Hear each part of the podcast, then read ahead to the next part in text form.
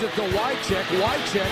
That looked like a forward pass. Madden is on the field. He wants to know if it's real. They said yes. Get your big butt out of here. Hello? You play to win the game. Hej och välkomna till veckans NFL med Mattias Olsson och Lasse Thorman tillbaka från eh, sina resor i USA. Tjena Lasse. Jajamän, tjena tjena. Vad, vad snabbt du tog där. Du känner dig stressad redan. det är tight nu, det är tight. Ja. Ja. Eh, in, innan vi, jag och Mattias dividerade här innan vi, om, om Malibu tillhörde eh, Los Angeles eller inte så spann vi vidare om om det var Santa Barbara eller inte. Så att vi ligger lite efter i schemat redan nu här så därför eh, om, om vi pratar snabbare än vanligt är det för att vi fick ta fram Los Angeles-kartan. Fastna i en geografidiskussion här innan Ja. vi ska spela in. Ja, ja. det är sånt som händer. Eh, och anledningen till att vi är lite stressade är för att vi ska ha en gäst med som vi har eh, stämt tid med här också som ska komma med och förgylla vår podcast lite grann. Men innan dess tänkte jag att vi skulle ta lite nyheter för det har ändå hänt lite grejer. Och sen eftersom det var ett tag sedan vi satt i, just du och jag och snackade i alla fall, så ska vi kika lite grann på vad som hände i förra veckan och även lite grann hur det ser ut runt om i ligan just nu. En riktig snabb titt. Eh, Men vi kan börja med några så nyheter som har dykt upp den här veckan. Le'Veon Bell, running backen i Steelers, har vi pratat om lite grann. Han missade ju sin sista deadline här för att komma in eh, till, till sitt lag, och, eh, vilket betyder att han egentligen inte, eller han kan inte vara med någonting mer under 2018, eller han kan inte spela den här säsongen överhuvudtaget, utan eh, kommer helt enkelt sitta ute resten av året och eh, kommer vara en free agent nästa säsong. Ja, eh, jag såg nu att eh, Ben Roethlisberger, kuben, hade skickat ett sms till honom och frågat vad som hände. Han hade inte fått något svar. Eh, nej, det, det var väl ingen som trodde att det skulle gå så här långt detta. Och, och eh, ja, oavsett vad som händer så kommer han till nästa säsong ordentligt utvilad och, och fräsch i kroppen. Så eh, vi får väl se vad som händer. Det känns väl som att hans framtid i Steelers ändå är ganska minimal va? Verkligen, han lär inte vara kvar där. Det känns som att eh, han kunde haft ett riktigt fint år i år. Han har ju haft någon här absurd start på sin karriär statistiskt sådär och var ju på väg att slå alla möjliga typer av rekord och med den offensiva linjen och vad James Conner har kunnat gjort där i år eh, så hade han bara hållit sig skadefri och spelat så tror jag att han kunde ha producerat några sjuka siffror i år. Eh, sen för hans långsiktiga karriär, ja vem vet, kanske är bra för honom till och med att ta ett år och vila. Eh, Steelers har ju kört honom rätt hårt under de åren han har spelat där. Eh, så på så sätt så skadar det säkert inte att, att vila kroppen lite. Men jag tror att han kommer få ändå få svårt att få det här jättekontraktet som han letar efter med fleråriga garantier, även som free agent. Eh, det kommer nog vara något kortare deal skulle jag gissa ändå. Det tror jag också. Jag tycker, men eh, cred till honom att han hängt i i alla fall. Oavsett vilken sida man tar på den här Levion Bell-diskussionen eh, så tycker jag ändå lite impad att han liksom följer igenom det och eh, kör det hela vägen. Så att cred till det. Ja, jag håller med. De, de, de, hans största kritiker har väl varit eh, ganska högljudda med att han har varit girig. Och han visar ju någonstans här att det handlar ju inte bara om pengar. För han har ju ändå skippat nu nästan 15 miljoner dollar i år. Bara på att missa hela den här säsongen. Så alltså var det en Precis. fråga som var viktigare än pengar för honom. Och, eh, Hoppas det i alla fall. Ja, det kan man ju Så han hoppas inte är på. så dum så han inte fattar att han för, för, alltså, Gott om dumma människor finns det också. Men vi hoppas att det är, eh, han har någon större agenda i detta. Okej, hoppas det. Va? Eh, vi har en annan nyhet också, King Chiefs Rams, som är en riktigt stor match som ska spelas här den här veckan av två av NFLs absolut hetaste lag. Eh, skulle ha spelat i Mexiko, eh, men på grund av kvaliteten där på, på planen så har man valt att flytta den här matchen till Los Angeles, där det i och för sig finns lite problem med kvaliteten i luften, lite där vår geografidiskussion började. Men eh, trist för de mexikanska fansen såklart, en sån supermatch som man ändå har lyckats pricka in och så blir man av med den. Ja, här tycker jag, här är jag faktiskt eh, helt mot spelarna utan att såklart varit nere och känt på mattan eh, i, i Mexico City. Så fasken, är inte det här lite liksom eh, bomullstussan mellan tårna eh, syndrom på spelarna? Alltså de känner efter, ja den var lite så och lite sådär. Fasken, vad fan alla har börjat spela high school PV, de har spelat på sämre planer liksom. De måste ju bita ihop och köra. Jag, jag, jag är lite besviken när jag, när jag läste om detta. Eh, vet bara alla som spelat i Sverige här hur, hur eh, Zinken, Zinkensdamm i Stockholms gamla matta var och även Vallala IP i Göteborg. Det, det var som att spela på målad betong men vad fan, kör. Jag, jag, jag tycker det är tråkigt en positiv grej av det här, eh, kan man säga, en positiv twist av att man flyttar matchen är ju att eh, man har bestämt att man ska ge bort ett par tusen av de här biljetterna till den här matchen till eh, så kallade first responders, de som har jobbat med att släcka de här bränderna som har härjat i Kalifornien och fortfarande härjar på sina platser. Så det blev ju en positiv sidogrej av det hela, men annars håller jag ju med dig att var det verkligen så illa att man inte ens kan genomföra matchen? Mm. Ja, det, det kanske är man lite petig. Ja, jag tycker det. Har inga problem att spela med en meter snö i Buffalo. Han klarar detta då. Ja. Mm. Hugh Jackson, som vi har pratat om några gånger, fick ju kicken från Browns. Har redan fått ett nytt jobb hos sin gamla polare i Cincinnati där, Marvin Lewis. Han kommer gå in som någon typ av special assistant till honom eh, i Bengals. Och samtidigt som han sparkat sin defensiva koordinator Terry Lawston som har varit en ganska het headcoach-kandidat de senaste åren. Men mm. nu med Bengals historiskt dåliga försvar, de är på väg att slå eh, alla möjliga NFL-rekord i uselhet Eh, i Bengals med deras försvar i år så eh, har han fått kicken därifrån. Ja, vad hände med det försvaret? Det som alltid, jag minns så sent som eh, vecka 2-3 så att vi berömde deras försvar. Mm. Alltså, ja, var, var, det ska bli spännande, det får vi gotta ner oss i något annat avsnitt vad fasken som hände med Bengals försvar. Mm. För att det, han var en bra kandidat till, som huvudtränare och, och, och, nu är det nästan att ja, nej, det är ett nödvändigt hot att göra sig av med honom. För att nå, någonting måste hända med det försvaret. Det är, ja, det är jättekonstigt. För ett stort mm. ämne för att egentligen beta av som en nyhet. Ja, visst. Eh, Cooper Cup i Rams drog sitt korsband, har ju gjort, spelat jättebra för dem. Eh, samma sak med Ronald Darby, cornerbacken i Eagles. Eh, Des Bryant drog av sin akilles bara sek några no sekunder, jag på att säga. Men det kändes så. Någon dag efter att han hade signat med Saints. Eh, och sen Saints eh, andra eh, viktiga spelare kan man säga. Deras left tackle Teron Armstead som har gått från klarhet till klarhet egentligen tycker jag som, som proffs mm. där. Kommer också vara borta tre fyra veckor. Så en ett par skador på eh, rätt stora lagen då. Tur att de har ett par segrar att luta sig emot, i alla fall Saints och Rams. Ja visst, så är det ju. Mm. Eh, kanske inte de som kommer eh, lida allra mest, men Cup är ju jävligt trist för dem såklart. Han har ju mm. varit väldigt produktiv, eh, inte minst på tredje down och andra viktiga situationer som man har lutat på honom. Men eh, de har dukt många duktiga spelare. Ja, ja. Eh, något annat som du har tänkt på Lasse den här veckan som har hänt eller ska vi nöja oss med nyhetssvepet? Ja, det får vi göra tycker jag. Det får vi göra. Mm. Eh, ska vi kika lite på vecka 10 då? Det var ju, eh, vi har ju nästan blivit vana vid de här jättejämna matcherna, men det var ju eh, igen kanske man ändå kan säga ganska mycket ojämna matcher, en hel del utklassningar, två lag gjorde över 50 poäng mm. och inte riktigt samma spänning som vi har sett i början på säsongen. Nej, verkligen inte. Eh, Lite tråkigt var det. Man har blivit bortskämd med de här jämna matcherna och, och eh, hur mycket man än gnäller på övertid och oavgjorda matcher så är det förbannat kul när det står och hänger på en, en spark eller ett sista spel. Men, men eh, ett par tendenser som jag tänkte på Steelers och, och Ben Roethlisberger och gänget är det ju glödheta nu. Alltså från att vara startat eh, dåligt helt enkelt så har de rackat upp fem raka vinster nu och, och senast mot ett bra Carolina Panthers, framförallt ett bra Panthers försvar.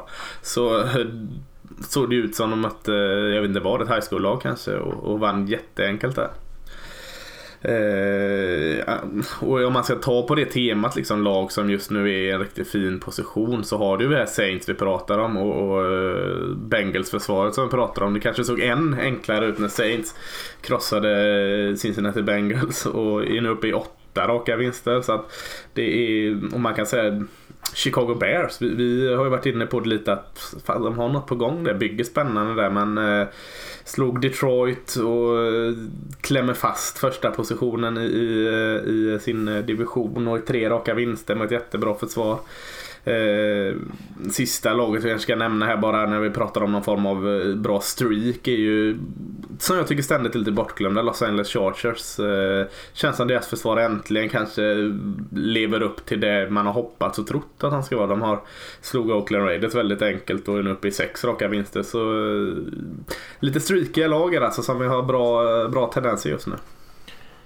Ja, verkligen. Det känns som att det, fältet börjar dras isär mer och mer i ligan just nu. Det är inte så många som har samma typ av förlorarstreak, men vi har ju Jaguars till exempel i, i AFC South som har förlorat fem raka och den där mm. divisionen har ju, ja, de har ju totalt, de började med 3-1 och nu är de 3-6. Eh, mm. Från att liksom se ut som att de här är favoriter att vinna den här divisionen och spela ganska bra i början på säsongen, eh, totalt i fritt fall. Sen har vi ju lag som du nämnde där som Raiders och, och Jets och andra som också bara torskar på löpande band. Eh. Och det är väl kanske inte heller så förvånande, men Tampa och Detroit är väl kanske de som, eh, som verkligen har eh, tappat koncepten lite grann och bara börjat förlora Baltimore matcher. Ravens, vis, visserligen bara tre mm. raka förluster, eller bara, men, men det kändes liksom när de, eh, innan de här tre förlusterna så kändes det som ett jättefint år för dem helt plötsligt och så mm, har de tappat allt här. Eh, mm. Så, så det, det är lite, nämnde, jag tycker vi är visserligen bara två raka vinster så de går inte in under mitt tema i någon form av vinststreak. Men, men Tennessee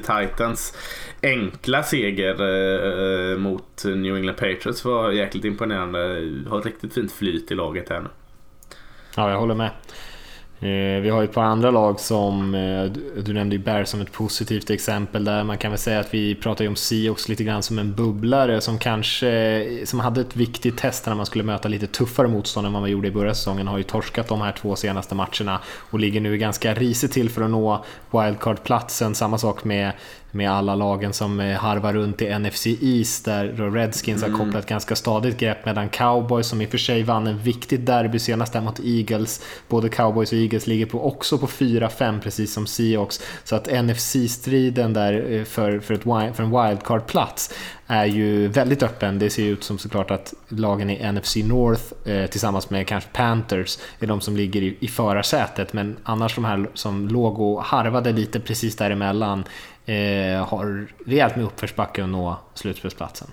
Ja, jag tror, tror om vi kollar lite på tabellen där då så, så tror jag alltså 10, jag, jag sa det, vi sa det för några månader sedan att jag tror att det är ett år där 10 segrar räcker för en del lag att ta sig till slutspel och, och, och, det känns väl ännu mer alltså eh, sant för just nu har vi ju om vi ska stanna kvar i NFC lite så har vi ju ett par på klara lag liksom eh, New, New Orleans Saints och eh, Los Angeles Rams och ja, det kanske är dem visserligen och, eh, men som det ser ut nu så känns det som att Bears och Vikings har ett bra grepp till exempel. Washington vågar jag inte riktigt veta vad jag har än, men även Panthers. Men, men vi har väldigt många lag. Du sa att Seahawks låg risigt till med 4-5. Det gör man visserligen, men just nu sitter Vikings med 5-3-1 och har den sista wildcard-matchen. Så det är väldigt många lag som ligger på 4-5 och, och liknande. Falcons, Cowboys, Eagles, Seahawks som du nämnde. Och så har du Vikings på 5-3, Packers på 4-4. Så det kommer vara ett jäkla getingbo här och jag tror du kan alltså ta en slutspelsplats här med sex förluster. Det tror jag också. Det man skulle säga om, om just eh, Seahawks har ju eh, fortfarande ett ganska tufft schema. Möter ju Packers den här veckan på, eh, på mm. Thursday Night Football. Sen har man Panthers dessutom efter det. Man har kvar Vikings också, man har kvar Chiefs. Och man får ju absolut högst förlora eh, en av de här matcherna. Och det mm. kommer bli såklart jättetufft. Och samma sak med Eagles i NFC East har ju också ett jättetufft spelschema eh, framför sig. Så att eh, de här lagen, jag skulle säga just i North där som du nämnde med kanske Vikings, kanske Packers Packers också. Eh, de, de ligger lite bättre till, Cowboys eh, också lite, lite bättre till. Eh, men där tror jag att det kanske till och med handlar om att, att slå ner Redskins från, från toppen på divisionen. Ja, precis. Precis. Eh, AFC eh, har vi väl, jag skulle säga att vi har tre lag klara just nu. New England Patriots AFC East trots sin förlust 7-3. Sen har du Kansas City Chiefs 9-1 och Los Angeles Chargers båda AFC West de är 7-2. Där är ju tre klara så då är det inte så väldigt många lag kvar här som ska vidare. Eh, om vi stryker Bills, Jets, Browns, Jaguars, Broncos, Raiders så, så är det ändå Eh, den här AFC South-kampen, Tennessee Titans, Indianapolis Colts. Titans är 5-4, Colts är 4-5. Den är såklart spännande att följa. Du har eh, Bengals och Ravens i AFC North. Bengals 5-4, 4-5, Ravens båda med dålig form. Sen har du det här laget som alla skrattar om och som alla jämt säger att jag övervärderar. Då har Miami Dolphins 5-5 med AFC East. Eh, den här känns väldigt öppen alltså och, spännande. Det, det är kul. Man har ju sagt ett tag att AFC, AFC bara har eh, Patriots och ibland Steelers. Men, eh, ja, jag tycker AFC har levt upp och överträffat sina förväntningar. Mm. Är det någon sleeper du ser där som kommer kunna eh, snå åt sig en plats som man kanske inte tänker just nu att de, att de ligger i den positionen? Vilka då? Är det, är det någon du ser i AFC som, som kan dyka, få en, liksom en riktigt hot streak här på slutet och, och sno en slutspelsplats? Jag säger emot mig själv lite där som jag tippade dem att komma sist i hela NFL. Men Colts, alltså det pratas så jättemycket om, eh, om eh, Patrick Mahomes med all rätt. Han är ju fantastisk. Eh, jag tror jag köpte två tröjor på min USA-resa med Patrick Mahomes. Men det pratas väldigt lite om Andrew Luck. Eh, Andrew Luck har varit förbannat bra den här säsongen. Och deras offensiv linje är helt plötsligt bra. Quinton Nelson är eh, en ja, kandidat Årets Rookie. ja, eh, Eh, så att Colts tror jag kan, eh, alltså Colts eller Titans i AFC South, de kan börja vinna och vinna och vinna. Och eh, Houston är just nu 6-3, jag är inte säker på att de är på topp när den summeras. Nej, Nej, jag håller med dig. De har ju vunnit många tajta matcher. Ja. det, apropå Nelson där så har ju snurrat runt en, en del sådana här eh, NFL-films... Eh, när han skriker? Ja, precis. Ja. Olika när, liksom, när han är mic'd up där. Så många av ja. dem är ju guld. Alltså, han är ju eh, ja, en fascinerande spelare. Otroligt bra. Eh, ja. Spelare som det har varit sån, sån jätte, jätte hype kring. Och det är ju kul när spelare motsvarar de förväntningarna tycker jag. Verkligen. Eh, och han har ju kommit in och varit liksom, dominant redan från början. Ja. Eh, såklart, han, han kommer ju lära sig att bli ännu mer konsekvent bra och bra på varje snap sådär. Men han har ju några riktiga highlights, han bara slänger omkring folk och sådär. Eh, precis som vi såg i college, så det är ju rätt kul att se ändå. Ja, ja inom alltså den bästa gardet har kommit på 20 år skulle jag säga. Mm. Ja, nej, fantastisk spelare. Ja. Eh, vad har man mer att säga där om tabellen? Det, det, är inte så jättemycket mer att säga. Som sagt, det börjar dras isär mer och mer i, i ligan. Vi pratade om att det var väldigt jämnt och eh, nu när man tittar på tabellen nu så är det ju inte mer jämnt än vad det brukar vara. Eh, Nej, kanske inte. Kanske till och med mindre än vad det, vad det brukar mm. vara. I EFC så är det ju Ja, det är ju ett gäng lag som ligger liksom 3-7, 3-6-1, Eh, 3-6-0, 1-8. Alltså, och sen så har vi många lag som är uppe med åtminstone 6-7 vinster, upp mot 9 till och med då såklart på, på Kansas City. Så det är, det är ett rejält glapp från de som ligger i botten till de som ligger i toppen. Ja, har du sju vinster och upp så är du klar för slutspel hävdar jag i AFC. Eh, gäller självklart NFC också. Har du tre vinster och ner finns inte en chans i helsike att du är i slutspel. Och ligger du mellan 4-5 så är det just nu nästan 50-50. 5 eh, är 50-50, 4 är 40-60. 6 är en eh, i framsätet om du har 6 vinster. Så, så det är ändå jämnt liksom. Vi pratar från 6 vinster till 4 vinster, det är två matcher. Eh, mm. Och med 6 vinster är du just nu väldigt bra sits. Och med, med 4 vinster så biter man på naglarna om man supportar laget. Mm. Mm. Nej, det så det är ändå kul jämt i mitten trots att vi har ett gäng redan nu avsågade lag och ett par som redan har sprungit iväg. Så, så länge det är den här jämnheten i mitten så, så är jag jätteglad för det. Mm. Nej, nej visst, det finns, mm. eh, finns en del spännande strider där om platserna och, eh, hålla koll på. Eh, tänker vi innan vi går in och kollar lite grann på den här kommande veckans matcher och blickar mm. lite framåt sådär så tänkte jag ändå att vi skulle ta, med, ta in vår gäst här Lasse. Ja, det tycker jag eh, absolut så tar vi allting i rätt ordning. Mm. Ja, då är vi tillbaka igen och vi har glädjen att ha med Lars Lindberg i podden den här veckan. Tjena Lars! Tjena, tjena! Lars eh, som är idag, inte Lasse. Nej, Lasse har jag. Eh, jag, tog off, jag offrade men jag tog Lasse. Varmt välkommen Lars, säger ja, Tack snälla, jättekul att få vara med. Jag brukar lyssna med ja, men relativt frekvent ändå. Jag tycker att ni gör ett riktigt bra jobb, det måste jag säga. Ja, men, ja, vad snyggt att börja med smicker. Lite röda kinderna blir jag här nu. Värmer upp lite grann. ja. Och då ska man ju veta, eh, så att vi ska introducera dig lite grann såklart, så pratar vi med ett, med ett proffs på det här nästan. För det är inte eh, första gången som du sitter och pratar in i en mikrofon direkt.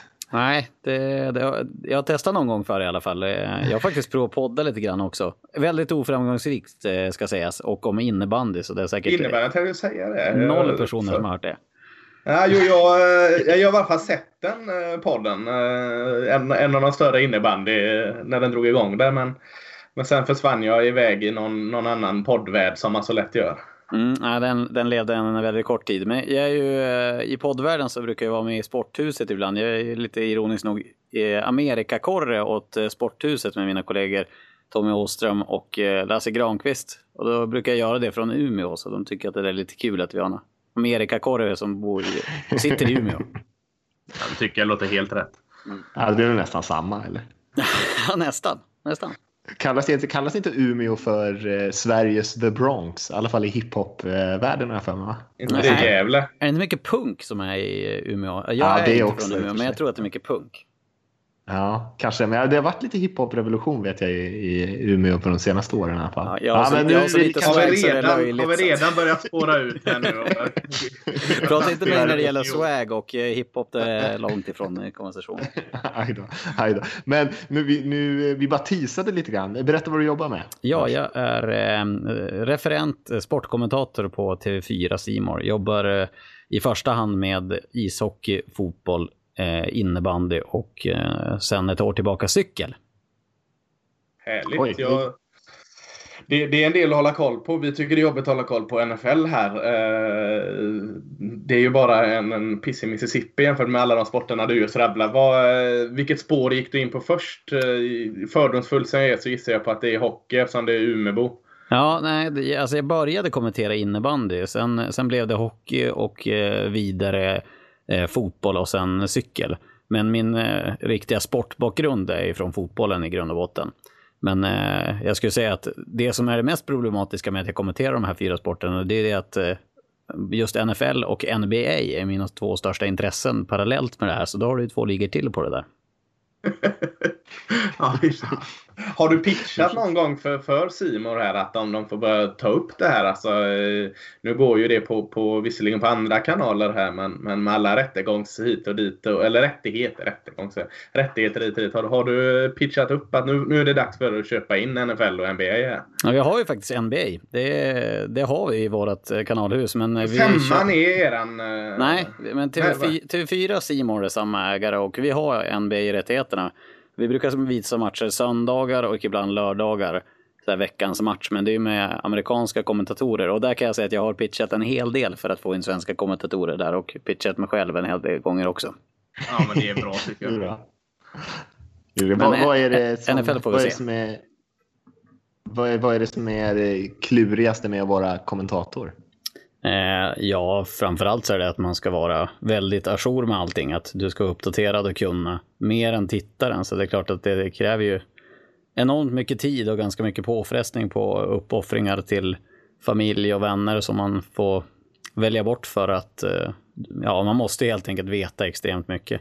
Men eh, är det en största intresse så är det faktiskt ganska enkelt. Ja, såklart. Jag tänkte du eh, bor i Umeå men ni har bas i Stockholm, eh, Simor och TV4. Ja, exakt. Eh, men hur funkar det? Blir indelningen då att du tar Norrlandsfönstret, eh, fotboll, innebandy och, och, och, hockey då? Eller får du åka ner och kommentera Rögle mot eh, Malmö Redhawks till exempel? Eller hur funkar sådana saker? Ja, i, I huvudsak så håller jag mig i, i Norrland, framförallt på hockey. Eh, innebandy, mm. där körde jag hela Sverige. Eh, fotboll har det varit lite blandat. Det som är grejen är ju det att eh, jag är helt ensam som är kommentator åt den här kanalen som bor norr om Stockholm. Vilket mm. gör att det är ganska dumt att skicka någon från Göteborg till Umeå när jag sitter här. Ja, såklart. Precis. Jag kan tänka mig att det hade varit eh, betydligt mer logiskt om man gjorde tvärtom. Att det var svårt att hitta någon i Umeå som satt ja, med. Exakt, exakt. Ja. Nej, så, att, eh, så, så är arbetsrollen. Men, eh, men nu ska vi prata amerikansk fotboll och där, där är det på hobbynivå och där är det bara helt enkelt en eh, nyfrälst eh, fan. Härligt. Hur kom det sig att du blev, eh, att du föll in på, på NFL? Att du började liksom gotta ner dig i det mer? Har du någon särskild anledning eller har du bara rullat in i ett flöde allt eftersom?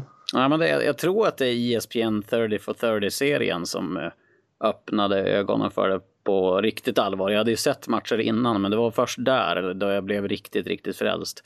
Sen började jag se de här Football Life-dokumentärerna och just det här som är runt matcherna tycker jag är egentligen ännu mer spännande än det som är själva matchen. Ja, de är ju så jäkla duktiga amerikanerna på att lura in en om man får kalla det så. Men med, med fantastiska produktioner just i de här dokumentärserierna. Alltså, jag kom på mig själv sitta med tårar i ögonen av någon cricketmatch. Liksom, och, jag har ingen aning om hur cricket funkar. Så att, äh, jag förstår att äh, du svalde betet där med hull och hår efter, efter sådana saker. Ja, men har ni hört äh, min favorit äh, narrator, alltså, alltså, speaker helt enkelt, det är ju Levi Schreiber. Han som är, också är skådespelare, han som kör Hard Knocks han är ju... Ja, ja nej, men det är fantastiskt. Eh, jag håller med dig. Det, det, det är nästan gåshud när man hör det. Jag var ju någon centralpedagog i, i sommar. Jag är från Skellefteå i grund och botten, är ganska nasal röst. Och så sa jag att jag skulle vilja låta så här, för vi hade så här utveckling för rösten. Aha. Och eh, efter att hon hade hört det där i två minuters klippet så sa hon bara det. Jag tror att det blir väldigt svårt. och för att du är från Skellefteå sa de till efter, Ja, jag, tror, jag tror inte att det underlättade.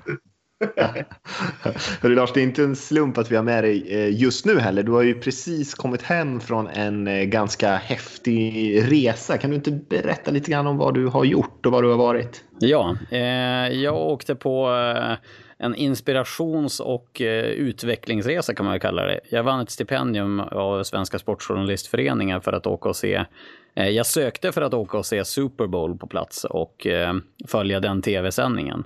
Eh, men det var tydligen inte bara att komma dit och följa den. Konstigt nog sagt.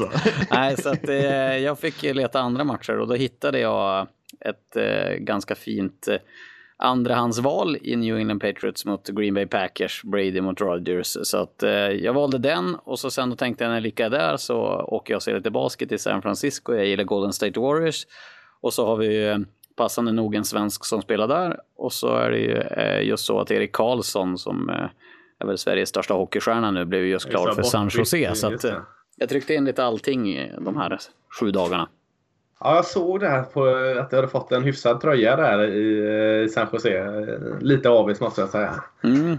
Jag fick, eh, Melker Karlsson hade fixat. Jag ja. känner honom sedan, sedan unga, unga år. Eh, så att han fixade en tröja till, eh, till matchen då med alla autografer på den.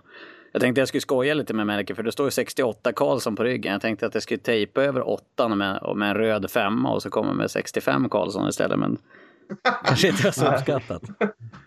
Ja, tycker jag. Det hade du kunnat göra. Ja. Men, men äh, åter till eh, det jag och Mattias sitter och smådräglar om lite mer än de två andra. är ju fantastiska de med. Men äh, just Aaron Rodgers mot Tom Brady uppe i Foxborough, Boston. Där. Berätta hur, hur egentligen, hur länge du orkar höll jag på att säga. Men från, lite från, från start där. Hur, hur var det? Du kom med, kom med akkrediteringar och allting där. Du får gärna mm. liksom sätta oss i dina skor.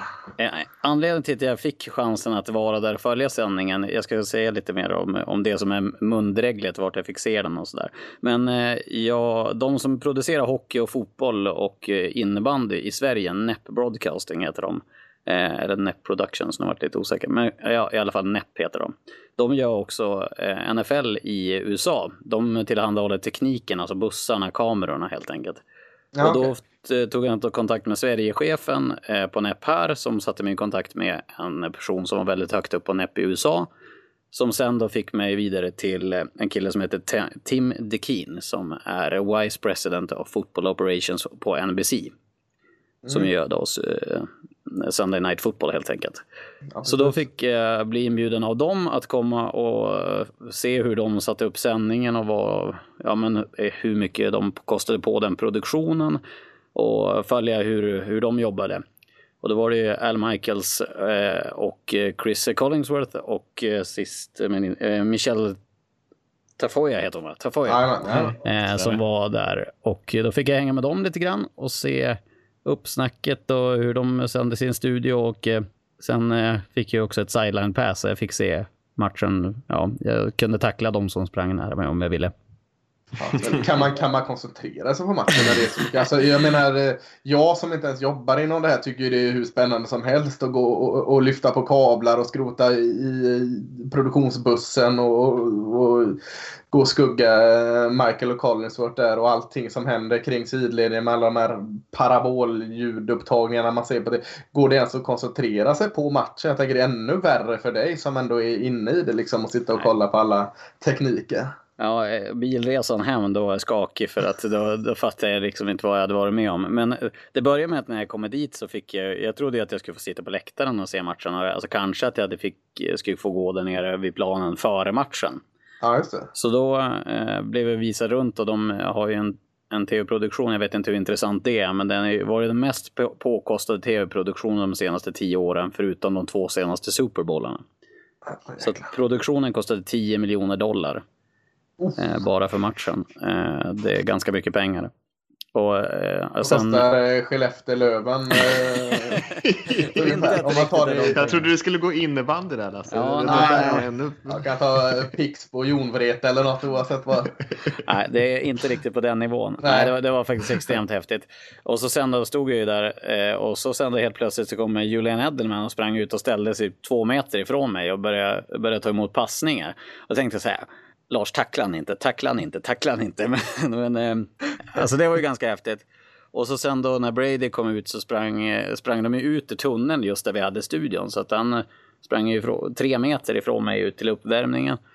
Och så sen då kom, kom resten av gänget. Bill Belichick kom ut ur tunneln just där vi stod och, och följde Han uppvärmningen. sprang inte då? Nej, han sprang inte. Han gick ut och hälsade på någon, på någon, eh, någon klassisk kille som var där. Och sen då, just innan matchen så kom ju också Boston Red Sox ut i deras partybåt med, eh, de hade ju vunnit World Series Ja, bara några det. dagar innan, så de kom ju dit med bucklan och firades av i, i Foxborough också, så att det gjorde inte stämningen sämre. Nej, herregud. Alltså, Super Bowl är ära, men eh, inte Super Bowl så valde du ju alltså, jackpot med match om man säger så. Ja. Eh, eh, jag antar att de flesta som, har lyssnat, som lyssnar på det här såg eh, promon som Michael Jordan gjorde.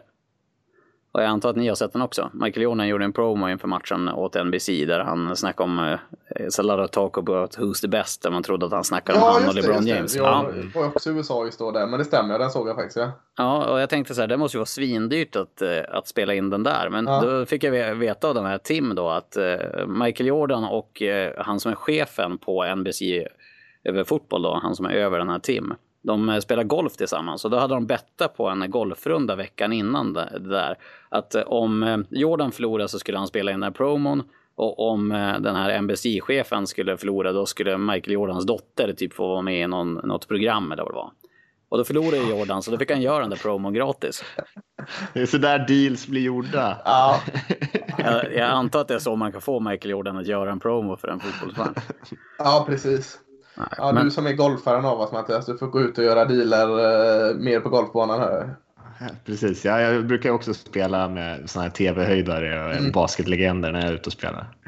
Ja, herregud. Men vad, hur var det? Jag sa att du var, fick vara lite där med Al Michaels och Chris Collinsworth. Eh, Hur var den, eh, det mötet? Ja, eh, Chris Collinsworth var inte sådär supersocial. Han, han hade ganska mycket annat för han direkt han var klar med att göra studio så skulle han göra något annat med någon annan så han var ganska upptagen. Men Al Michaels var extremt trevlig och väldigt nyfiken och fråga om han hade ett litet hockeyintresse så han snackade lite hockey och sådär så att eh, nej, han var extremt trevlig. Tony han inte heller spe- pratat sådär jättemycket med eh, Michel Tetoya. Men, eh, men eh, ja, Michaels var ju grymt trevlig, det måste jag säga. Men Ja. eh, alltså, får ju ändå det intrycket av Al Michaels. Alltså, alltså många av de här eh, som är, de är ju, man fattar ju inte det, men det är ju liksom superstjärnor de här kommentatorerna och, och eh, color analysts och de här som sitter på de här stora sporterna och på de nationella sändningarna. Men Al Michaels känns ju ändå ganska genuin god tycker Ja. jag när man ser den på tv. Jag vet inte. Ja, men Kanske bara- en antingen är han bra på att fejka eller så är han det liksom. ja, många är det. skulle, skulle ju lyft punkscenen i Umeå med honom om man, hört vad om man hade något att flika in där också. och den här nya hiphop-revolutionen också. Vem vet, vem vet. Ja. Ja, men sen blev det ju en ganska hyf- hyf- hyfsad match också. Det var ju... Mm. Ja, men ju- just det att eh, när jag stod nere på planen där så var det någon som frågade som eh, satt på läktaren längst ner och hade betalat så här 2000 dollar för de platserna. Eh, som frågade bara “Who are you and why do you stand there?” och så “I have no idea”. alltså, det var... Ja, nej, det är... Ja, mäktigt. Men eh, hur var det sen efter matchen? Var det bara liksom, jag tänker med logistiken kring hela den här produktionen? Är det bara att packa ihop och så vidare till nästa? Eller vad, sätter man sig ner och, och går igenom allting? Eller hur, hur funkar hela, liksom, hela från start till mål? Hela, eh, jag fick ganska god inblick i det. Eh, de, de har ju ett team, de var 149 personer som jobbade med tv-produktionen på den här. Och om vi gör en SM-final i hockey kan vi jämföra så, så är vi kanske, ja men säg att vi är 40 personer som jobbar med en sån match. Så ja, det de tycker är jag ju- låter mycket. Alltså, Ja. 149 personer alltså. Vad, Ja. Vad gör alla de här? Vad gör person 148 och 149 undrar jag? Ja, men de har, det är det som är med USA. Tror, tror I de får USA nummer funkar- Lasse? Ja, I USA funkar det att folk, då är det någon som springer efter en kamerakille och drar en kabel. Så att de hittar ju jobb åt alla också. Så att de strör på det lite grann. Men de hade ett flygplan som cirkulerade runt planen hela matchen för att ta bilder som de visade upp två gånger under matchen. Ah, ah, det är ju helt alltså. Ja, vilken jäkla cirkus alltså. Det är, det är svårt att liksom få in det även nu när du berättar det tycker jag. Alltså, ja, det är mäkta imponerande. Vad, vad tänkte jag mer fråga där? Var, var du på sidlinjen då hela matchen? Alltså från, Nej. start till mål? Jag såg första kvarten där. Sen Mm. gick jag in och såg eh, en del av produktionen inne i tv-bussen. Där. De har ju sju stycken tv-bussar. Som, eh, Såklart de har. som sänder matchen. Ja, klart de har det.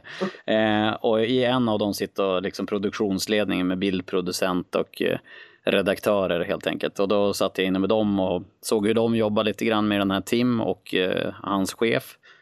Så att eh, såg hur det funka och så sen då var jag upp och filmade lite grann i den tredje quartern. Jag samlade på mig ganska mycket videomaterial med tanke på att jag Ja. vill gärna göra lite så här resefilm eller något kul av det hela för att minnas det. Och så sen eh, fjärde korten så satt jag eh, både jag stod på sidlinjen ett tag och så sen då var jag uppe på första etage. Man kunde gå runt ganska fritt med den akkrediteringen jag hade. Och så sen då sista eh, minuterna på matchen så såg jag den nere vid planen för att ha nära till bilen också hem. För det var det är tre timmar kö bara för att, få ut, för att få Ja, sig just ut på, på highwayen efter matchen. Är det något spel från matchen så där som du kommer ihåg som du liksom var häftigt att se på plats? Edelmans passning var ju frän. Mm, trick-spelet där. Ja, den gillar jag. Eh, jag är allmänt svag för trickplays. Ja, Mm. då är, det är vi alla tror jag. Ja. Det är fantastiskt.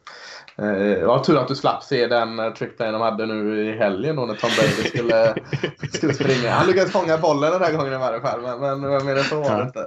Ja, eh, men jag tycker att den i Super Bowl var ganska dålig också. Ja, ja, absolut.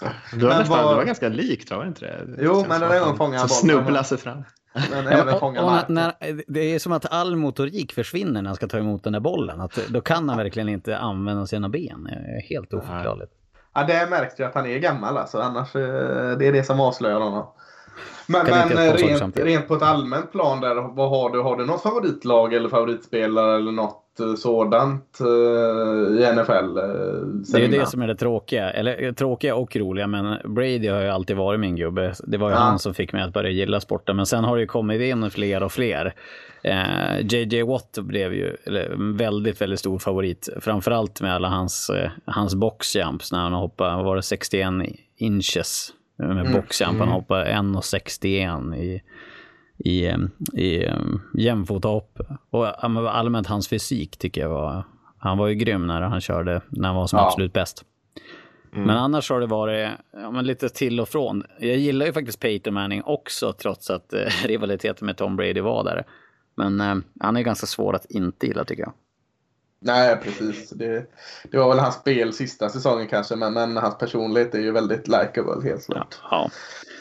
Ja, men vad, hur, hur tänker jag, hur eh, gör du detta till ett årligt? eh, För de planerna måste du ha börjat jobba på nu och lägga fram till, till eh, TV4 och Simon att det här, det här får bli en årlig resa. Ja, eh, vi, ska frå- vi ska bara ha råd med det också.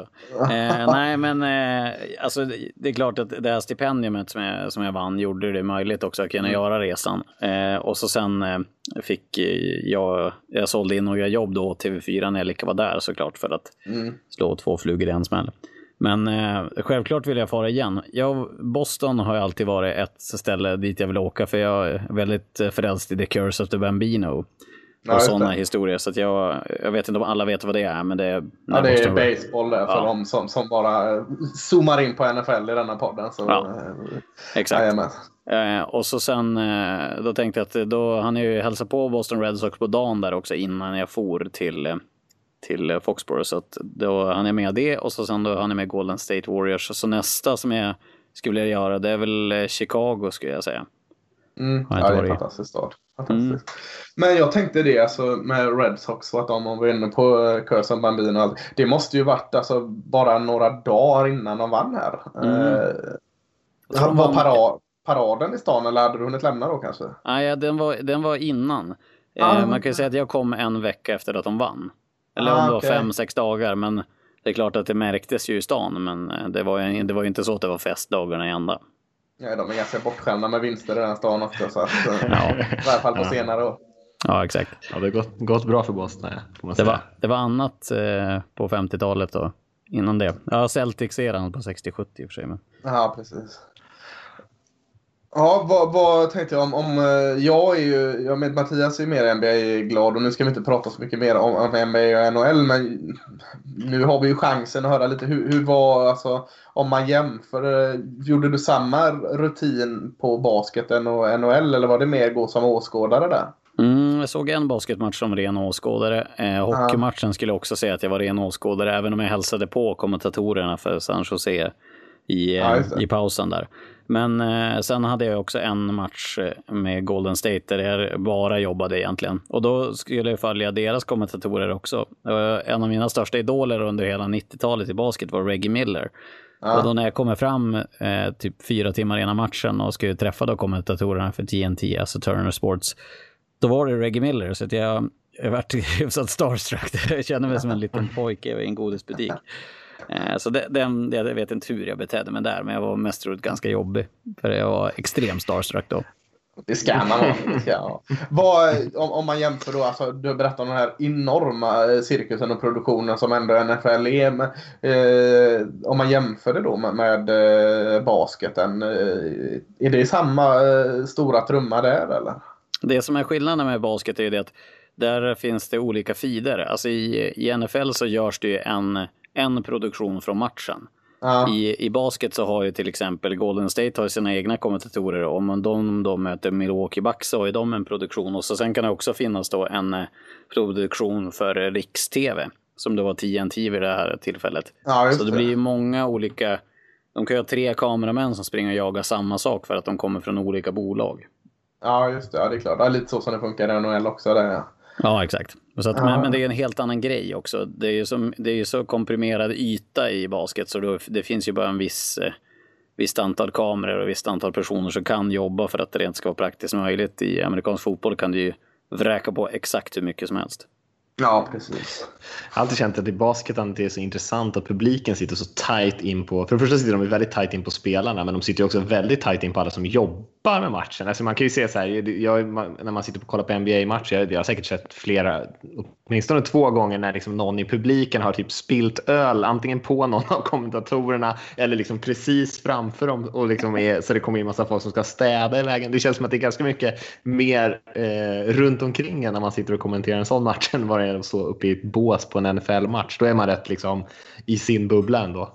Ja, och, då, och, framförallt NFL-kommentatorerna nu på NBC, de smackar upp liksom en, en eh, tv-skärm som Nyhetsmorgon har ju, då har ju de med sig som de packar upp på varje sändning. Så de har ju eh, egentligen en, en gigantisk studio som de står i och kommenterar. Eh, Så de, det är en helt annan logistik där. På NBA så sitter du ju på planen i princip. Du sitter ju, om en spelare faller över bordet så kan ju den falla in i kommentatorsbåset. Det är inte så vanligt. Det är inte så vanligt att någon kastar en boll upp till kommentatorerna i NFL direkt. Nej, det händer inte så ofta. Det händer inte så ofta. Om vi ska hoppa över till eh, för en annan grej som jag tänkte vi skulle snacka lite grann om. Jag tänkte att vi skulle gå in lite grann på de kommentatorerna som kör NFL just nu och, och de olika teamen där. Eh, fram, kanske framförallt de mer välkända. Eh, vilka vi som vi olika, eh, Lars, Lasse och jag då, tycker är bra och mindre bra och eh, ja, bara snacka lite kring de olika som, gäng som kommenterar matcher idag. Du pratade ju om Michaels, Collinsworth och Tafoya där känns det som en ganska stabil trio får man ändå säga. Mm, det är väl mycket rutin där kan man ju minst sagt säga, inte minst på Al Michaels. Alltså, jag, är, jag är extremt frälst i Tony Romo och jag tycker att han är väldigt fin. Jag tycker att han har kommit in extremt bra i den, där rollen, i den rollen. Ja, jag kan bara Och han kör ju det med Nance där också som är ju rätt grym. Han gör ju lite allt möjligt Nance. Mm. Och så Ja, gillar det jag Joe Buck. Ja, jag, back, jag, jag säger ju det. Alltså, nu råkar jag heja på Dallas Cowboys här, men, men det är inte bara därför att jag gillar de två. Alltså Joe Buck och Troy Aikman och Jim Nance och Tony Romo. Jag gillar dem. Eh, det är nog på topp. Sen skadar det ju inte att båda är gamla cowboys-kubis där. Men, men, det är för mycket cowboyspelare i båsen i alla fall. Ja, vi behöver dem på plan. Men, men, men, eh, men om vi Dak Prescott också kommer att gå den banan. Ja, det vet jag fan. Jag ska, eh, skulle gärna haft Tony Romo på plan lite till. Men, men om, om vi ska hocka upp oss lite på Tony Romo här. Jag tycker det var så jävla fascinerande fascinerande. Alltså redan, för han fick ju göra någon, det här är hans andra år nu va, så inte jag har svävat iväg allt för mycket i mitt huvud. Ja, visst är det det. Ja, jag tror, det, jag tror att det är det. Eh, för alltså, redan första året fick han göra någon sån här testmatch på den där Hall of Fame-game, kommer jag ihåg. Han satt i en lada på andra sidan plan och, och, och, och pratade liksom, och, och körde en backup-inspelning. Och sen var det egentligen pang på, började han kommentera matcher. Och, och alltså mm. att han så snabbt kom in i, eh, i att det blev naturligt. Och att han, han revolutionera ut väldigt starkt ord, så det, det håller jag mig borta från. Men, men, att han gjorde det på sitt eget sätt när han kommenterar. Alltså han, han går ut och säger vad spelen är och han får det inte att bli jobbigt eller drygt eller liksom som att jag vet allt. Utan att det blir så naturligt när han går ut och säger nu ska, kommer den tredje och, och två, då blir det nog en sån här eller sån här och sån här. Och så sätter han det varenda jäkla gång. Alltså jag eh, det är inte ofta, jag inte... Det är klart jag lyssnar på kommentatorerna, men att jag snappar upp en kommentator så mycket som jag gjorde på Tony Och, eh, nej, det, det var väldigt speciellt att höra honom. Han är bra på att, eh, på att hitta exakt vilka spel det som ska, ska bli. Det, det ska jag säga att han redan nu kanske är bäst på. Ja, och, och, och, även det som jag kan tänka mig svårast då, eller för en ny som kommer in. Och, och förvalta ut det och förmedla ut det så jag som sitter och, och tittar och lyssnar på matchen också förstår det, snappar upp det och tycker det är intressant. Eh, jag, jag, väl, var och är väldigt imponerad av vad, vad Tony om och hur bra han har kommit in i det snabbt.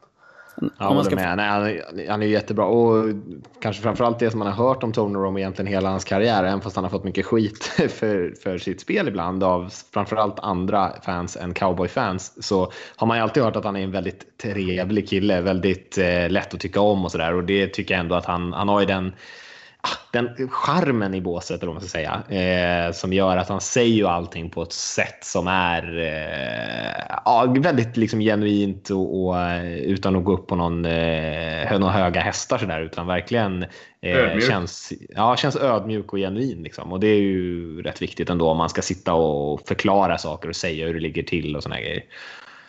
Ja, jag instämmer om det som jag tycker är intressant också när man ser hur de jobbar med, med kommentering i USA.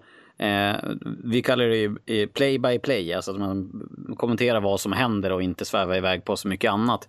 Det är ju amerikansk fotbollskommentatorer och NFL-kommentatorer kanske bäst på tillsammans med NHL-kommentatorerna. Just det att de följer verkligen spelet. De är inte att sväva iväg på massa annat utan de fokuserar verkligen när det är spel. Så är det inte mm. snack om massa annat skit utan då är det verkligen fokus på det spelet och ingenting annat. Och där... Ja, det är inte, inte som Zachrisson och golfen direkt. Nej, men det kan ju också vara kul att, ja. äh, att lyssna finns lite mer tid där att fylla. Ja. I golf, det. Lite annan. Pro, prova kommentera Tour de France, så kan jag säga då finns det tid. Eh, men, eh, men, och så sen då hur de har, har, hjälpmedel. De har ju tre stycken statistiker som sitter bredvid liksom och skickar lappar på, på stats som de kan få in hela tiden. Och det där kan ju vara någonting som, det funkar i USA, men hade en svensk kommentator suttit och rabblat så där mycket statistik som de gör i USA, då hade ju den varit lynchad efter fem minuter. Ja, men det kan jag tänka mig. Alltså, eh, men alltså det är så, de sitter och skickar in små lappar. Eh, jag trodde allting kom i öronsnäckor och sånt där, men, men eh, det är skönt att höra att den gamla hedliga lappversionen fortfarande är i bruk. Det finns ju också digitala system såklart att ja. de kan skicka upp på, på skärmar. Men, men, men jag tror att framförallt Al Michaels är en av de som använder sig av det gamla lappsystemet. För det, det är trots allt, då får du bara ett alternativ istället för att få massa olika och sen måste måste sålla, då får du bara lita på din kollega som han har jobbat med säkert i 10-15 år. Hur jobbar eh, du nu? Säg att du kommenterar en allsvensk match i fotboll här. Eh, hur, du får infon liksom i, eh, i en snäcka då eller måste du sitta och vara så jäkla påläst att det du säger det har du läst på innan? Det är lite olika. Alltså om, man, om man gör en stor match så har man, man har alltid med sig en grafiker som då förbereder skyltar. Men oftast så är det kommentatorns roll också att skicka in de skyltarna så att man ska ha statistikunderlag till det man vill prata om. För oftast mm. det är alltid kommentatorn, om man inte har en redaktör, som styr det journalistiska innehållet i en match. Mm. Och då gäller det att du ska veta vad du vill prata om så du ska hitta det som är intressant. Sen så är det såklart att vissa grafiker är extremt bra på att hitta väldigt nördiga saker som kan bli väldigt slående. Och då kör man såklart på det. Så grafikerna är extremt viktiga. Men eh, man styr också, man har, man har möjlighet till att styra ganska mycket av innehållet om man kommenterar. För det, ingår, det in, ingår i jobbet att du ska göra den statistiska eh, bakgrundsinfon också. Ja, just det. Vad, Mattias, du kom ju undan här. Du som jag vet att du gillar ju att haka upp dig på kommentatorerna i USA. Vad, vad, har du för favoriter? Oj, nej, men jag håller med om er, er ja. lista där. Jag gillar i och för sig också, eh, kanske lite mer oväntat, då, eh, den här trion med eh, Ian Eagle och eh, gamla Chargers-kuben Dan Fouts tycker jag är, är, är rätt sköna att lyssna på. Det, jag tror att de kallas för The Bird and the Beard, va? Eh, Eagle och sen Fouts och hans skägg. Då. Så det är den CBS. Det är också CBS, det är ju deras andra crew efter Romo-gänget. Ja, eh, tycker jag är rätt eh, bra faktiskt också.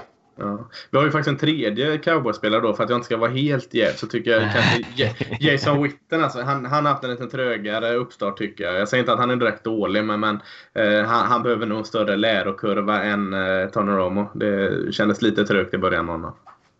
Verkligen. Jag håller med. Ja. Vad, vilka ska gå i pension då? Har du någon? Kan man vara så elak? uh, Phil Sims har väl gått i pension nu? Ja, Phil Sims har, ju, har man ju hackat på lite kanske genom åren. Han eh, ja. fick ju lägga ner där, blev ju petad. Ja. Ja. ja vi kanske har bra... Vi kanske har bra kommentatorer helt enkelt. Vi behöver inte. Phil Sims var den som fick gå ut sist. Phil Sims. Ja, det är väl det va. Det finns ju några som är lite som man snackar om som är på väg in lite grann och Kurt Warner är väl kanske framför allt den som ändå kommenterar lite försäsongsmatcher, dyker upp lite här och var och som många nog tror när han själv vill det kommer kunna ta en, en, en ganska tydlig plats i någon av de här lite större. Även Steve Young, gamla 49ers-kuben, eh, har ju testat på det här med kommenterandet som en, som en color-kille och eh, är väl också en av dem som man kanske kommer få se i båset så småningom. Mm.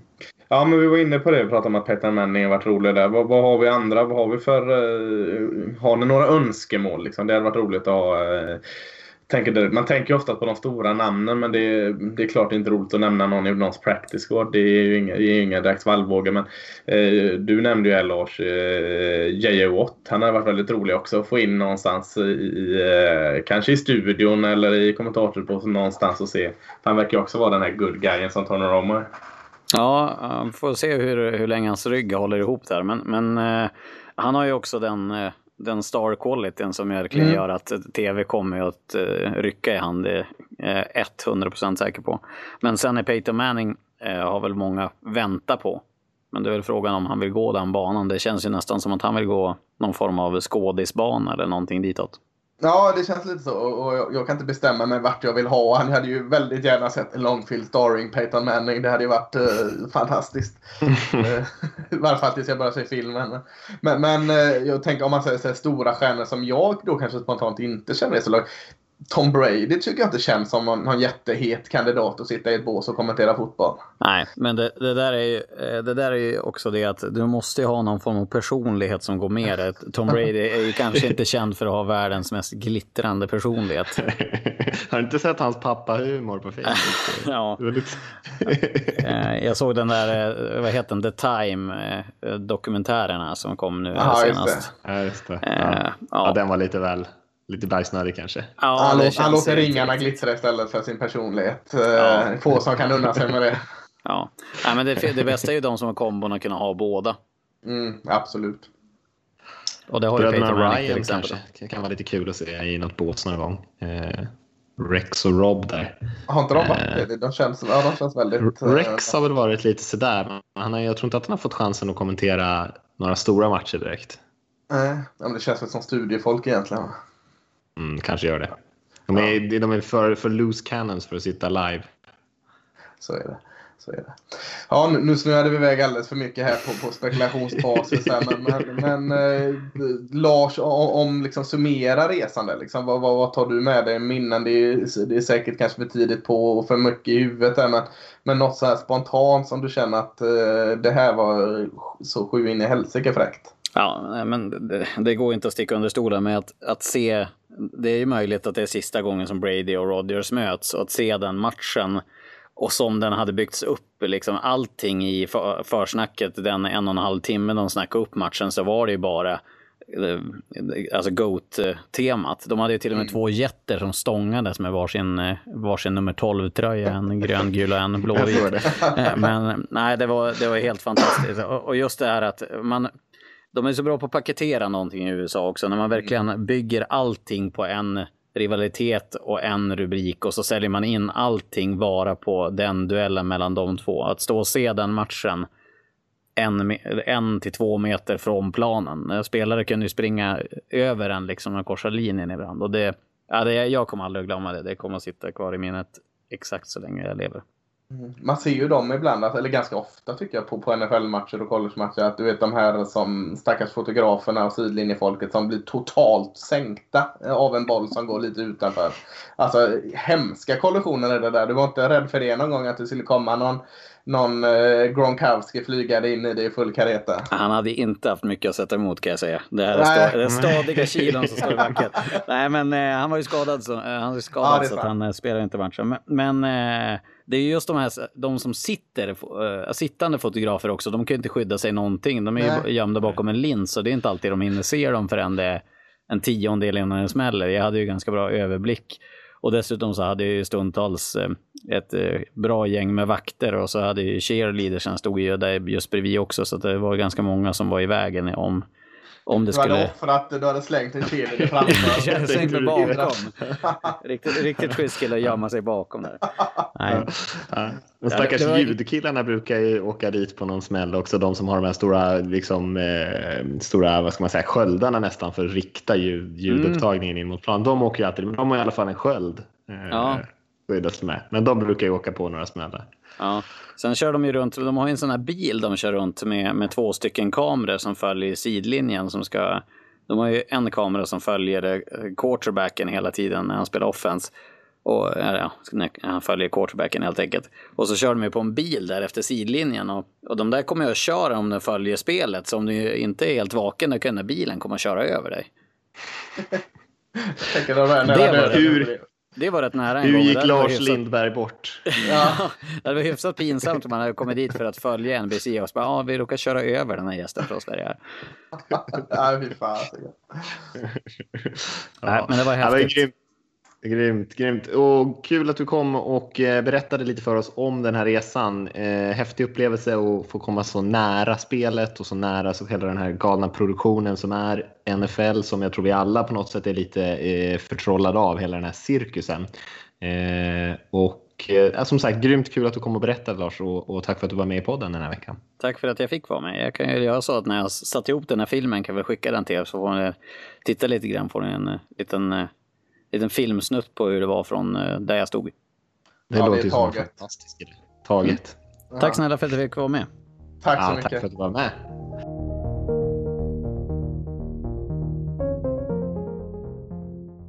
Ja, då är vi tillbaka. Vi tackar Lars Lindberg där som var med och berättade lite om sin eh, häftiga resa till, eh, till staterna, till Boston och eh, ja, kolla lite andra sporter också såklart, men framförallt eh, kika NFL där och hängt med eh, Collinsworth och eh, Al Michaels och gänget. Eh, ganska häftig story där alltså.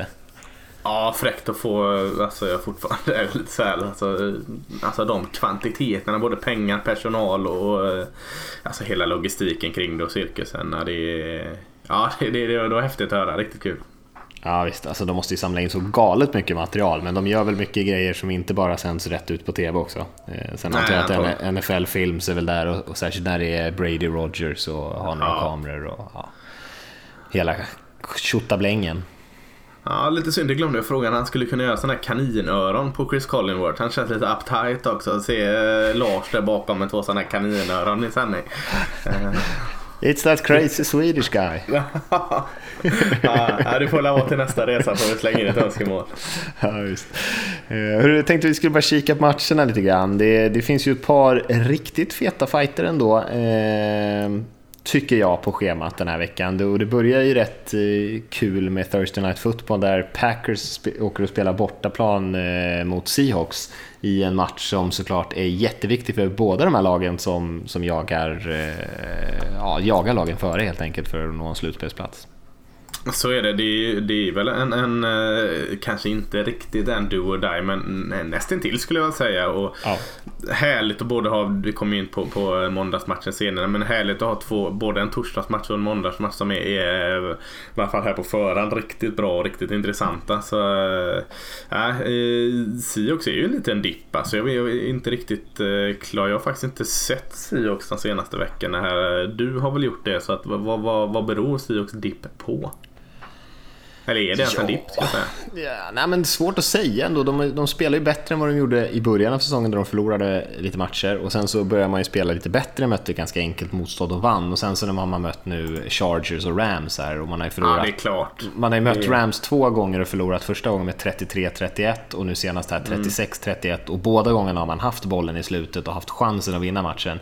Det som är största problemet för Seahawks i år är att man har förlorat i stort sett alla tajta matcher man har spelat. De är 1-5 i matcher som har varit inom en possession, i, alltså inom en touchdown i fjärde kvarten. De här matcherna som man tidigare Seahawks-lag alltid vann eh, har, har de förlorat i stort sett varje match som har varit jämn eh, den här säsongen. Å andra sidan springer man bollen otroligt bra men man lyckas inte riktigt passblockera. Så mot Rams senast så hade man ju 270 rushing yards tror jag, mot Rams. Eh, total dominans liksom på linjen i springspelet. Eh, men man, kan inte, man har egentligen inget passningsspel. Hade ingen chans att, att blockera när, när Wilson skulle kasta bollen. Och, eh, Ja, man kan säga lite samma sak om Packers egentligen. De har ju börjat få igång ja, sitt springspel. Eh, och det är ju egentligen ja, kanske inte mycket cred till coacherna utan eh, de har ju sprungit bollen bra hela säsongen, bara inte gjort det. Och nu eh, börjar man utnyttja det lite mer och då rullar det på lite bättre. Mm. Känns väl lite som två lag som, eller kanske inte Green Bay, men Seattle lite, inte helt för deras försvar är fortfarande bra, så men att de, de kanske har blivit lite, lite bättre på det de har varit väldigt eh, dåliga på innan och så har de blivit eh, lite mer mänskliga på det de kanske har varit väldigt bra på innan. Det känns lite mer som att de är vägskäl de här lagen just nu, inte bara hur tabellen visar men eh, jag vet inte, jag, jag, jag svårt att identifiera i varje fall Seahawks vart, vart de står. Nej, jag håller med dig. Försvaret är ju bra fortfarande, men inte lika mm. bra som de här ja, Det är inte deras identitet försvar. som det är innan. Och, och, och Siox hemma här nu, det, det har varit så automatiskt att säga liksom, ja, Siox hemma, eh, där slår man inte då. Har inte varit så jäkla bra hemma heller. Två av deras följder, de är typ 1-2 eller något hemma. Så att, så att inte den gamla eh, att luta sig mot finns ju inte riktigt heller. Sen är det ju tillfälligheter såklart, men, men man, man, kan liksom inte heller luta sig åt den gamla klyschan att Siox hemma, där, där är det boomstopp. Nej, jag håller med dig. De, man är ju man är lite som Bills var för några år sedan, om du kanske kommer ihåg att de, hade, mm, de ja, gick till slutspel och bröt den här slutspelsstreaken. För Seahawks ja. är ju det, det bästa eh, rushinglaget på offense i NFL just nu, i alla fall mm. i antal yards. Eh, bland de sista i passningsspelet och ett helt okej okay försvar som ligger lite bättre än snittet. Och det är väl ungefär det Bills-laget mm. vi såg där för några år sedan, som tog sig till slutspel på en wildcard-plats, men egentligen inte kunde utmana de här stora lagen. Och det är precis egentligen det ja. Seahawks är. De de spelar jämnt mot nästan alla, eh, men kan inte riktigt vinna över de här lagen som är bättre. Eh, för både Chargers och Rams har ju varit bättre än Seahawks. Sen har de mm. haft chansen att vinna ändå, men de har, de har inte varit det bästa laget på plan. Nej, precis. Uh, Dallas eh, Cowboys, Atlanta Falcons klockan sju på söndag. Tycker jag mm. känns eh, som en jäkligt intressant match.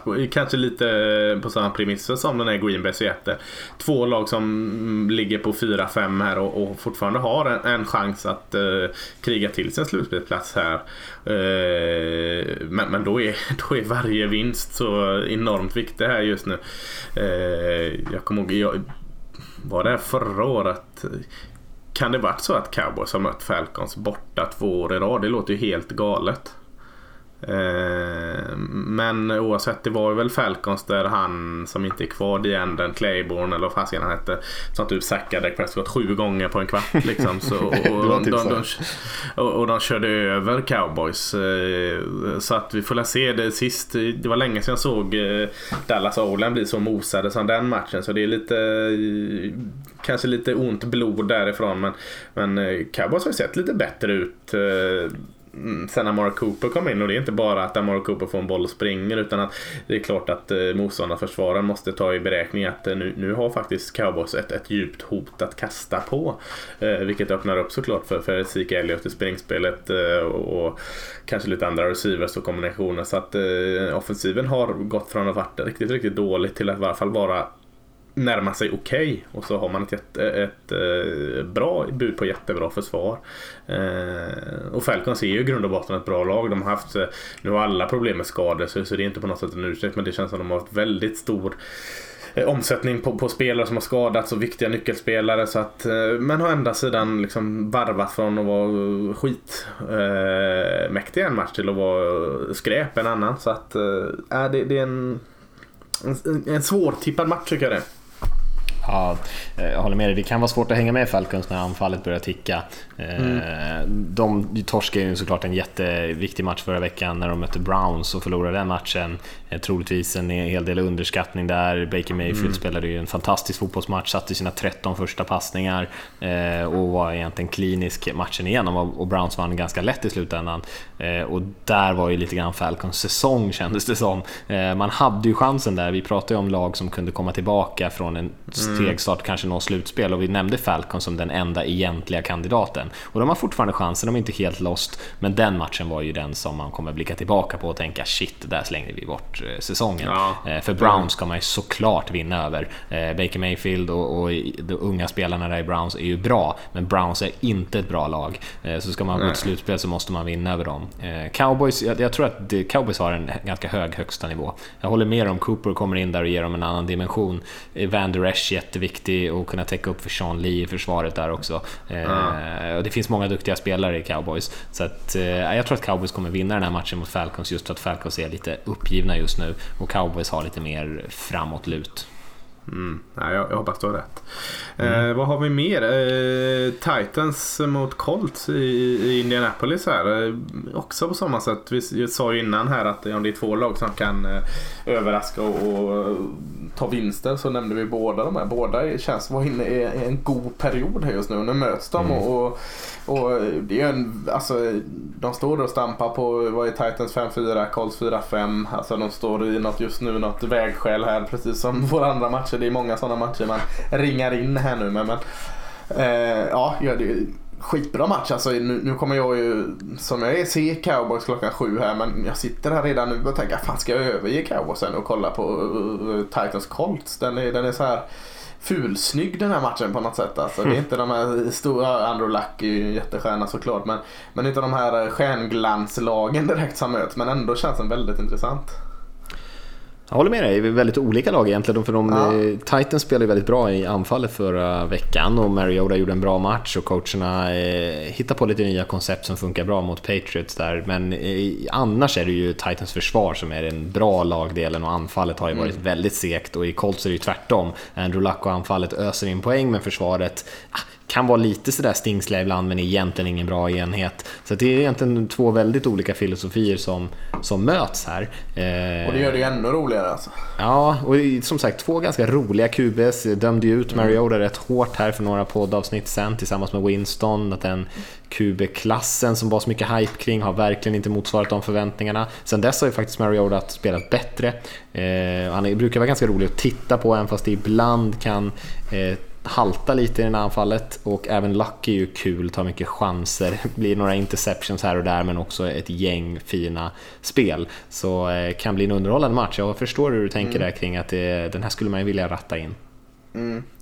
Vad har vi mer för något? Uh... Vi har ju Texans Redskins samma tid där, det behöver vi inte säga sådär jättemycket om, men också två lag som såklart, eh, Redskins leder sin division, men det är ju ganska lite marginal. Eh, och Texans leder ju sin, men samma sak där. Båda de här lagen är ju jagade av, av andra eh, och behöver fortsätta vinna. Och en sån här match är ju en sån som man gärna vill ta om man vill hålla den där ledningen. Ja, jag skulle inte säga att kanske att han är den mest underskattade på sin position men, men eh, eh han kanske är en av de mest bortglömda, alltså Alex Smith. Eh, han är väl i grund och botten eh, en mitten-QB i form av eh, skills och allt sådant. Men, men han har den där vinnarkänslan. Alltså, kom ihåg i slutet innan han blev bortbytt där eh, för att de skulle sätta på Kaepernick i 49er. Sen kom han till Chiefs och så blev han bortbytt för att han skulle sätta på Patty Mahomes. Alltså, han blev inte bortbytt för att han på något sätt eh, svek sitt lag eller inte kunde bära sina lag. För alltså, Washington, jag, jag sitter fortfarande och väntar på att när ska verkligheten komma ikapp dem. Men, men det blir något med, med Alex Smith där. Han, han är en bra vårdare tills, eh, av, av sitt offensiv helt enkelt. Eh, jag är impad utan liksom egentligen vara impad. Ja, han, det är klart han, han är ju inte liksom eh, nej, men han är alltså, rosat marknaden han, i år. Men... Nej, skulle, nej, och det är det, han har ju inte det liksom. Och skulle du ställa han liksom, alltså hans statistik i inte så mycket att ha. Och skulle du ställa han ett mot ett mot någon, nej inget bra. Skulle liksom, han gör inte sin bästa år men, men han, han, får ju saker och ting att funka. Eh, han, han, får ju lag att vinna. Nu kanske det är Washingtons försvar som, som eh, ska tackas mer här men, men det är någonting med Alex Smith och hans offensiv. Ja, jag håller med dig, alltså, han är ju stabil och han har inte jättebra omgivningar i Washingtons anfall just nu. Man har ju jättemycket skador på sin offensiva linje och såna här grejer. Så att det är klart, då kommer han inte ge så mycket mer än, än det han gör just nu. Men han kommer heller inte göra så mycket misstag, vilket gör att man vinner rätt mycket matcher på att bara spela ganska tråkigt, ganska safe och, och låta försvaret försöka vinna matcherna åt en med lite turnovers. Eh, och det räcker ju. Eh, han, han är ju en bra QB om, om det bara handlar om att vinna tillräckligt många matcher och ta sig till slutspel. Det mm. gör ju Alex Smith ganska bra. Hade man haft en QB som kanske vill lite för mycket i, i det här mm. Redskins-laget med den dåliga kvalitet man har i mm. anfallet, mm. då hade man nog förlorat betydligt fler matcher. Ja. Eh, så jag förstår vad du menar, eh, mm. utan att jag tycker att han har imponerat. Men, Nej, men han gör ju sin grej. Att han är mest underskattad, för att igen, han, han inte, liksom, man kan inte skatta honom för att han är inte så jättebra egentligen. Men men som du säger, han gör sin grej och han får det att funka på något jäkla sätt. Mm, jag håller med dig. Eh, vi har ju några matcher där vi 22.05 som är sådär halvjumma tycker jag. Broncos Chargers är väl okej, okay, inte så superintressant. Det kommer ju fler matcher lite senare som känns lite roligare. Eagles Saints kan vi prata om. Saints har ju spelat otroligt bra på senaste tiden. Kanske mm. det bästa laget i NFL just nu. Och nu eh, spelar man hemma mot ett Eagle som verkligen måste, måste börja vinna matchen nu om man ska eh, lyckas motsvara de förväntningarna som finns såklart efter förra årets Super Bowl-titel. Eh, det här kommer bli en extremt svår match att knipa där mot Eagles. Ja, eh, Eagles spelar inte bra. Försvaret spelar inte bra tycker jag. Alltså offensiva linjen spelar inte heller så bra. Carson Wentz är bra. Eh, jag tycker även att eh, Zach Ertz och andra receivers känns bra fortfarande. Men, men nej, man har inte marginalerna med sig på alls samma sätt som man hade förra året. Och jag tycker sist nu när de mötte Dallas så tyckte jag de spelade hade ganska jag gillar ju Jim Schwartz, alltså defensiva koordinatorn där. Men jag tyckte han gjorde, om man, om man nu är en koordinator kan göra en dålig match, så tyckte jag han gjorde en riktigt dålig match mot Cowboys. Eh, spelade väldigt konstigt alltså med sina linebackers uppe i mitten. Så att eh, någonting måste hända för Eagles här för att vända på detta. Och, och vinner man inte denna borta mot Saints, vilket är ett ganska stort krav, så, så är nog säsongen körd för, för Eagles. Eh, alltså regerande Super Bowl-mästarna. Ja, jag håller nog med dig. Det, det är ju rejäl uppförsbacke och det här var ju inte så jättekul att få den här käftsmällen kanske precis nu när säsongen står och väger. Men man skulle ha vunnit förra veckan mot Cowboys om man mm. ville sätta sig i en bättre position. Eh, nu sitter man här, måste vinna mot kanske ligans bästa lag just nu. Eh, det är klart att det går att slå Saints, deras försvar är inte jättebra. Eh, det går att göra poäng på dem. Det är nästan omöjligt att stoppa Drew Brees däremot. Eh, så det gäller ju att eh, man kan slänga upp rätt mycket poäng på brädet och hoppas på att man får några bollstudsar som studsar åt åt sitt håll. Eh, någon fumble här och där, kanske något stort special team-spel och självklart kan man vinna den här matchen. Men Saints måste ändå ses som ganska stora favoriter i den där fighten. Ja, jag håller med. Jag, jag tycker du, en sju-match, bara nämna den. Om vi ändå nämnde matchen mellan eh, Colts och Titans där, mittenmatch, så, så är det just exakt samma status där. Cincinnati Bengals mot Baltimore Ravens i, i Mm. Baltimore där. Eh, 5-4 Cincinnati och, och 4-5 Baltimore där. Det är också en sån här vägskällsmatch för de här två lagen. Liksom, om man ska ta rygg på, på Steelers och kanske kriga till sig en wildcard-match. Ja, jag håller med.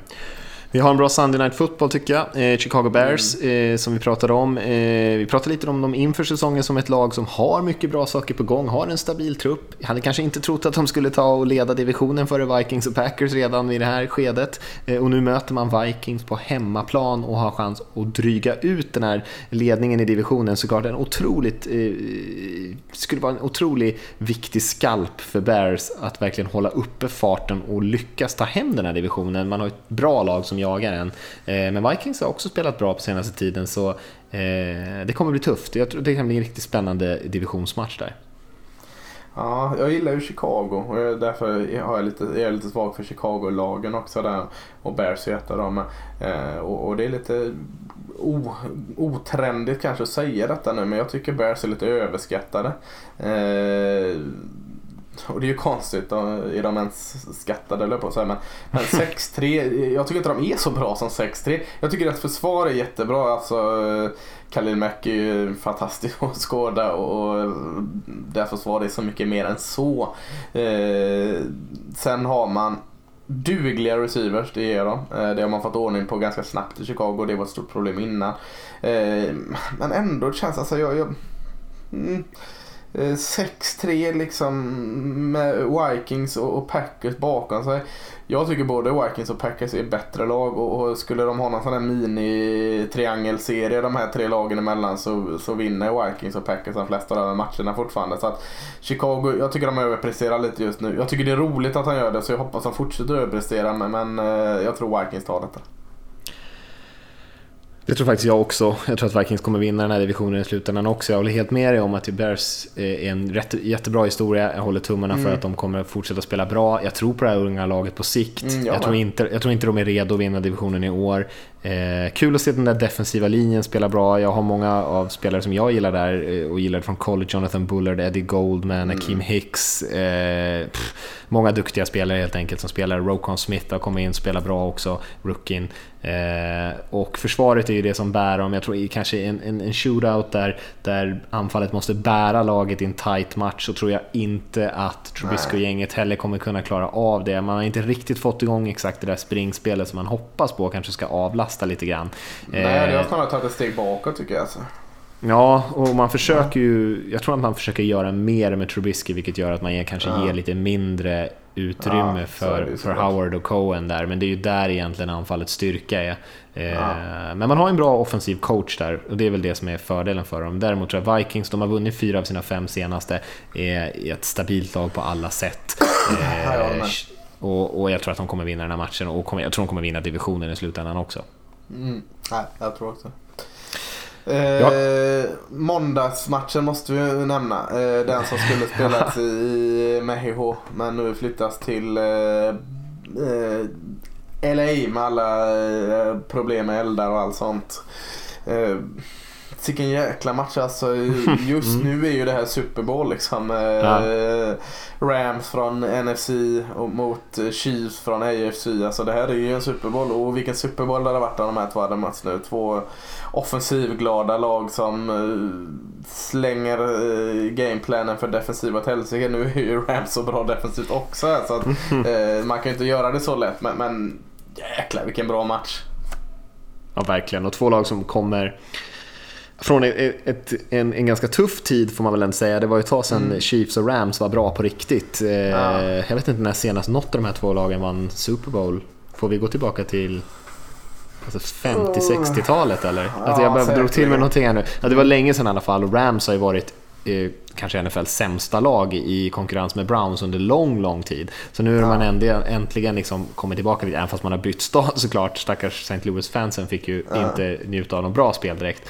Eh, Men som du säger, två fantastiska anfall framför allt. Eh, Där Rams kanske har fördelen av att man är lite mer allround, eh, medan Chiefs kanske är lite mer explosiva på anfallet.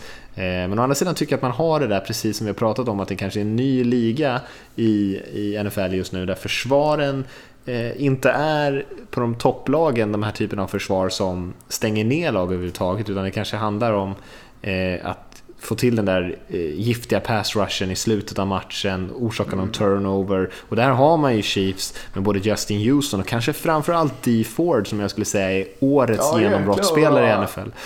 Han har varit, han har varit helt otrolig i år. En, mm. Eh, kanske den största utropstecknet i hela ligan. Eh, förutom mm. Holmes kanske då.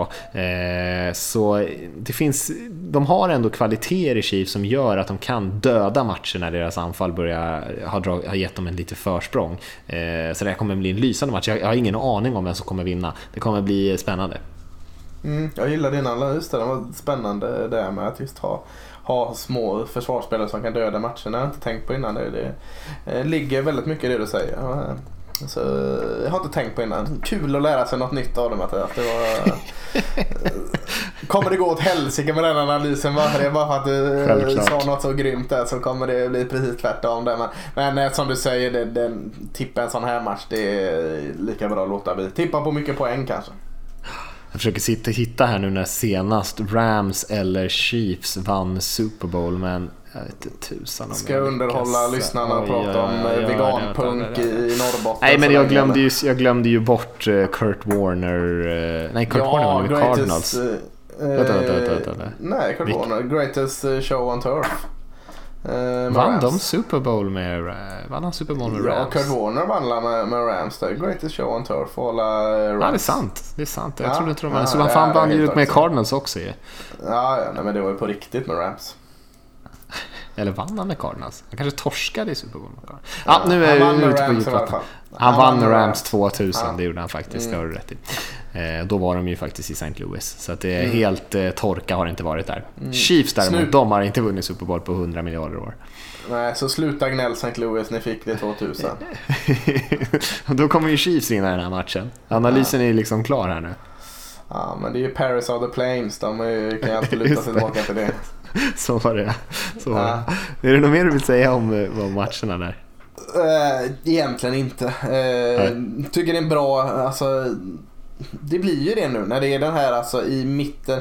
Vi har passerat mitten av säsongen. Nu står varje match och väger. Det betyder så jäkla mycket. Då blir det ju sådana här jäkla bra matcher. Så det är svårt liksom. Och det är lättare vecka tre att gå med på och, och gå på någon eh, vad vet jag, något barnkalas eller något eh, om de är så sena. Nu är det ju svårt att liksom bli övertalad att lämna soffan eh, söndagkvällar när det betyder så här mycket. Ja, jag håller med dig. Är, och som sagt väldigt mycket bra matcher också just nu. Det är, men det blir ju så när det börjar närma sig så här, man ser resultaten, så matcher som kanske inte egentligen känns så heta, de känns liksom ännu hetare för mm. att man vet vad de betyder. Eh, för vi är ju på något sätt mycket i ett vägskäl liksom. Absolut, absolut. Mm. Ja, men vi kanske ska ta och runda av den här, den här veckans podd då, och vi får väl eh, rikta ännu tack till Lars som var med och berättade lite om sina, sina äventyr där borta. Och eh, du har inte fått säga så mycket om din eh, egen resa Lasse. Vill du säga någonting som känns eh, intressant för lyssnarna att veta om din, ditt lilla äventyr? Mm. Nej, egentligen inte. Det var eh, trevligt som alltid. Jag var ju inte och såg någon NFL-match live för en gångs skull. Jag kollade eh, mid school fotboll, jag kollade high school fotboll, jag kollade college fotboll. Så jag, jag kan prata om resan om tio år när de här spelarna börjar poppa in i NFL helt enkelt. Så, så är den mer relevant med, med, med den här podcasten. Men jag hade väldigt trevligt och eh, jag fick se mycket NFL på många tv-skärmar i amerikanska barer och det gillar jag väldigt mycket också. Den gubben såg jag live när han var nio. Ja, dags. precis. Kan jag berätta för mina barnbarn eller vad man ska säga. Ja, det är bra. Ja. Ja, men då, då, säger vi så. Hörru. Och om ni vill skicka in lite frågor eller har några andra saker som ni tänker på så är det podcast.nflsupporter.se som gäller. Vi vill runda av med ett tips här kanske om att lyssna på eh, vår dokumentärpodd där Magnus Ornhammar har spelat in ett fantastiskt avsnitt om eh, USFL, mm. uppstickarligan där som utmanade NFL på 80-talet valet eh, med lite Trump eh, på, på, eh, som kommer in från flankerna och allt möjligt. Ett jättespännande avsnitt, jag lärde mig väldigt mycket själv faktiskt som jag inte hade koll på. Så kolla in den och annars så hörs vi väl igen i nästa vecka. Det gör vi. Så ha det bra allihop.